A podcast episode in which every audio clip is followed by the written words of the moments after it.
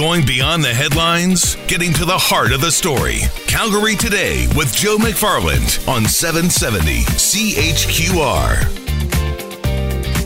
This is something that hasn't happened in, well, 13 years. WestJet experiencing its first quarterly loss. And as a result, it is taking some steps that will impact you, cutting back on a number of flights. Dr. Barry Prentice, professor of transportation economics at the I.H. Asper School of Business, University of Manitoba, joining us today. Hello, Dr. Prentice. Hello. What is WestJet doing? Well, you know, as you mentioned, uh, something we're not used to is uh, hearing that WestJet is is not just soaring on to bigger and better things. They've had such a, a record of success that we just expected would always continue. And I suppose it comes as a bit of a shock if they uh, they have a loss, but they are taking on a lot of new things at the same time, such as Swoop and, and a deal with Delta and taking on those at a cost, obviously, because they're saying that they're now having to look at cutting back on some flights, some routes. So what exactly will they be doing?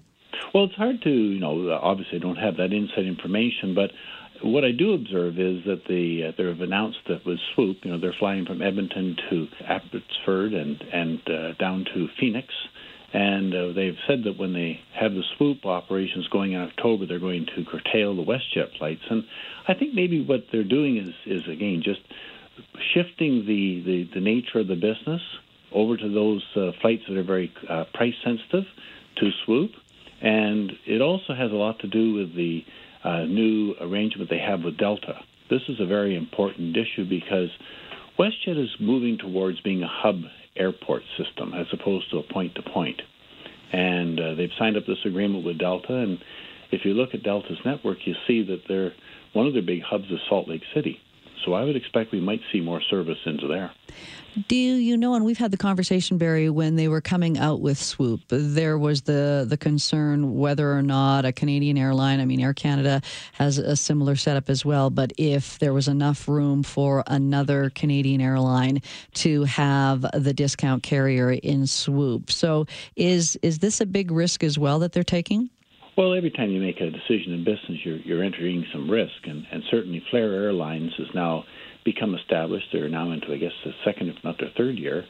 And, uh, you know, I think they're fairly entrenched. I know that they're going anywhere. In fact, uh, I read recently that Flair is going to shift their their flights from Hamilton to Toronto, which is what WestJet did many years ago. So they're kind of following the WestJet route in that respect. And so I think WestJet's uh, doing this with one eye on the competition with with uh, uh, Flair and also looking at uh, this new hub and spoke system they want to set up in this partnership with Delta. So they're rearranging their operations, and they're probably looking at where are the flights that aren't making money, and those are the ones we have to cut back and focus our efforts where we are making money. Can you go back to the hub and spoke versus the point to point? Does it make more sense to be able to have that hub and spoke?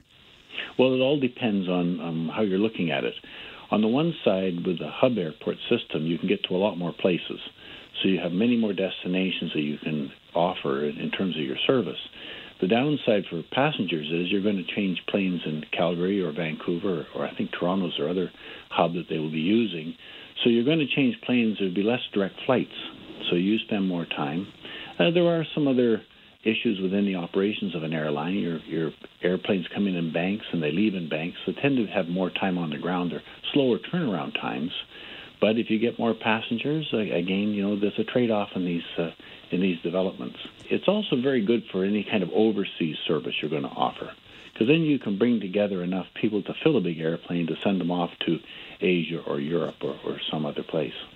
I mentioned off the top the first quarterly loss in 13 years. So yeah. this sounds like it's the right thing. Some companies will go through a few losses before they react to it. So does this look like a wise move then on WestJet's part?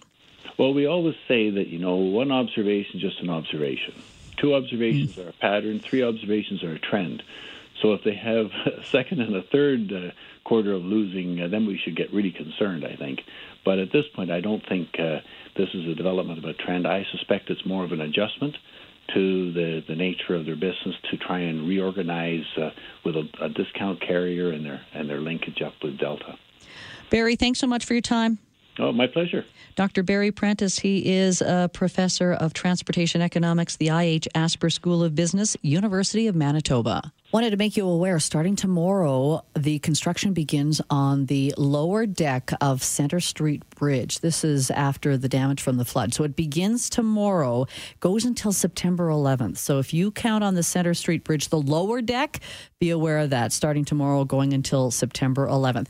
Coming up after the break, I've got a chance for you to qualify for our flyway to Hamilton to see the stamps take on the Ticats. 403 974 8255. There will be a skill testing question involving the gifts that Jock has given me this afternoon. We're back after this.